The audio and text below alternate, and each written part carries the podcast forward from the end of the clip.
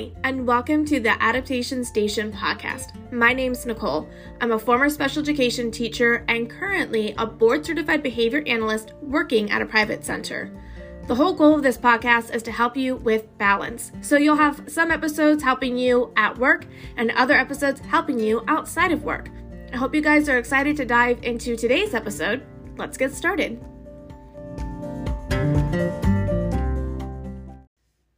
Welcome back to the podcast. We've been talking a lot about routines, and I'm going to share my morning routine in this podcast. But I want this podcast to be more than me just listing off what I do.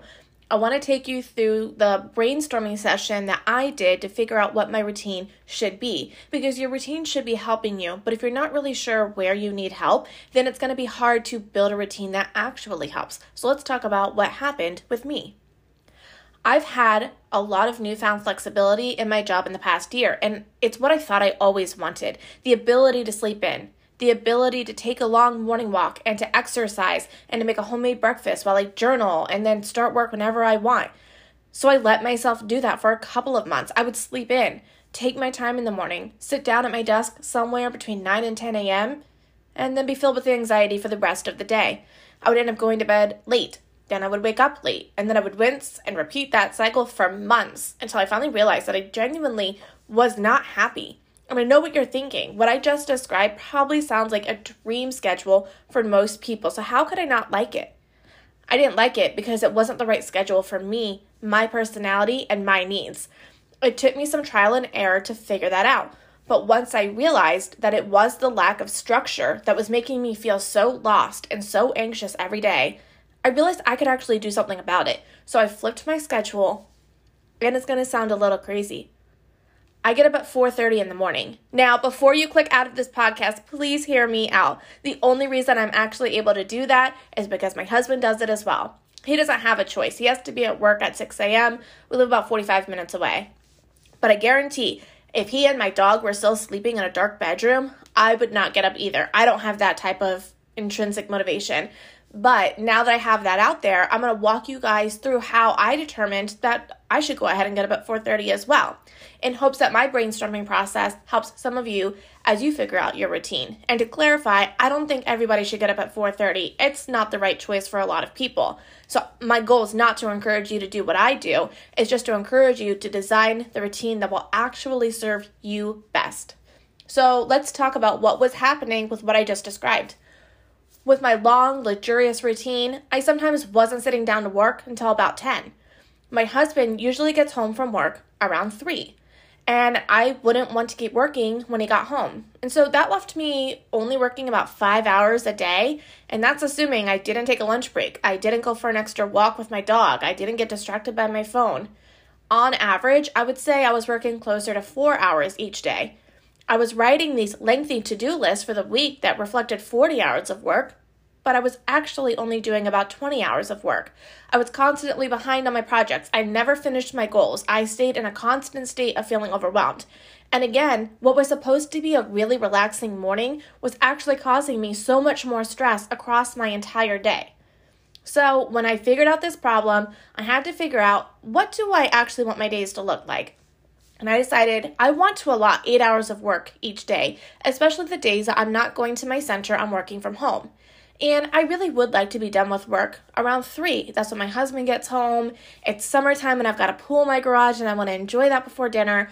I want to have my afternoon, so I want to be done with work at three. Well, if I want to be done with work at three, I need to start work at seven. So that kind of gave me a starting place of when I should be getting up. And so the very first thing I did was figure out my non negotiable. And for me, this was my dog walk. My dog and I have been walking for 30 minutes every morning since November, and I did not want to give that up. So, in order to fit in the dog walk and then time to shower and get dressed, I figured I need to get up around 6. I used to get up for work at my teaching job between 5:30 and 6, so I knew this was totally feasible. I had done this for many years. But that's not the only thing I wanted to do in the morning. So I was hospitalized with pneumonia back in 2018, and I've had reduced lung function ever since, and it's something that my pulmonologist and I have been working on. He really wanted me to work on exercises that made me, as he said, huff and puff. So basically, teaching my lungs how to fully expand again to help with my lung function. my walk with my dog was not cutting it. So I wanted to get work ins in as well. And I don't love working out, so I needed to do it first thing or I wasn't going to do it. So I figured I really needed to get up more like 5:15 instead of 6. And I knew I wasn't going to work out every day, but I also knew that I needed to get up at the same time every day for consistency. So I decided I'd work out 3 days a week, Monday, Monday, Wednesday, Friday, and then the other 2 days I would do journals, which is something else I really enjoy doing. But another thing I was doing before I structured my morning was eating breakfast and reading a book. I participated in a reading challenge at my library from January to March, and in order to get all of the books read, I would spend about 10 15 minutes eating breakfast, drinking some tea, and reading from a book. And I loved that. It was a really nice way to start the morning. I didn't want to give that up either. So I decided I probably should get up at 5 to fit everything in. So once I knew I was going to get up at 5 and probably go to bed around 10 every night, I decided to bump everything back by 30 minutes. My new routine was 5 a.m. to 10 p.m. My husband's routine was 9:30 p.m. to 4:30 a.m. That's pretty close anyways. Plus, I thought having the accountability of him making sure I was awake before he left would help me. And that's how I got to waking up at 4:30 a.m. So I actually started doing this back in May. And funny enough, he really thought I would hate it and I would stop doing it after 2 weeks, but it turns out I absolutely love it. I've been doing it for 10 weeks now, and it's the perfect schedule for me. I'm going to share some of the best things that have happened since we've made the switch, but I'm also going to share some of the things I've had to give up as well. Nothing irritates me more than when I see reels of girls saying they get up at 4 a.m., 5 a.m., and they don't mention the things that they have to give up to make that work. So we're going to cover both. And again, I'm just hoping it gives you some things to think about as you figure out the schedule and the time that work best for you. So let's talk about those pros. I'm very much a morning person. I tend to be really productive earlier in the day. I can get three times amount of work done from 7 to 10 a.m than I can from 1 to 4. By changing the times that I'm working, I'm actually accomplishing a lot more. And so I feel more productive and I'm meeting more of my goals. I also found that it has helped reduce my anxiety. I didn't really realize that by staying up late at night by myself, that was giving my brain a lot of uninterrupted time to worry about things that I didn't need to worry about. By eliminating that, I have not had nearly as many intrusive thoughts in the past 10 weeks as I was having in the first half of 2022. I also have a much more consistent sleep schedule. So when we first started this back in May, I was not tired at 9:30, but I would just get in bed and read my Kindle until I got sleepy. Because I've done that consistently, I was able to train my body, and I now do get sleepy at the right time every day, and so I'm getting the seven hours of sleep that I want to get while keeping this schedule. Also, I really love seeing my husband in the morning before he leaves for work, and by us having the same schedule, he told me he's actually sleeping better. So, my dog and I used to try and creep into the bedroom late at night, and that would always disturb him. He didn't really realize it, but he said he's getting much better sleep now that we all go to bed at the same time. So, there's just been a lot of benefits for our family. But I clearly gave some stuff up as well. So, for one, I go to bed between 9.15 and 9.30.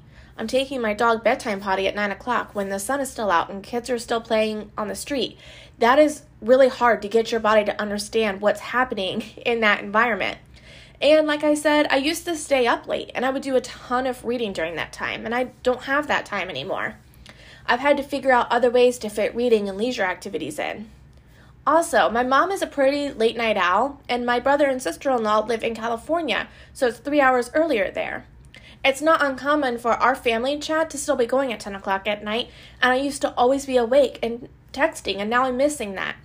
And sometimes it makes me feel guilty. For example, the day I'm recording this podcast, my brother is in town, and we're going to a baseball game tonight.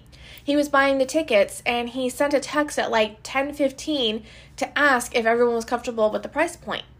Old Nicole would have seen it and answered right away.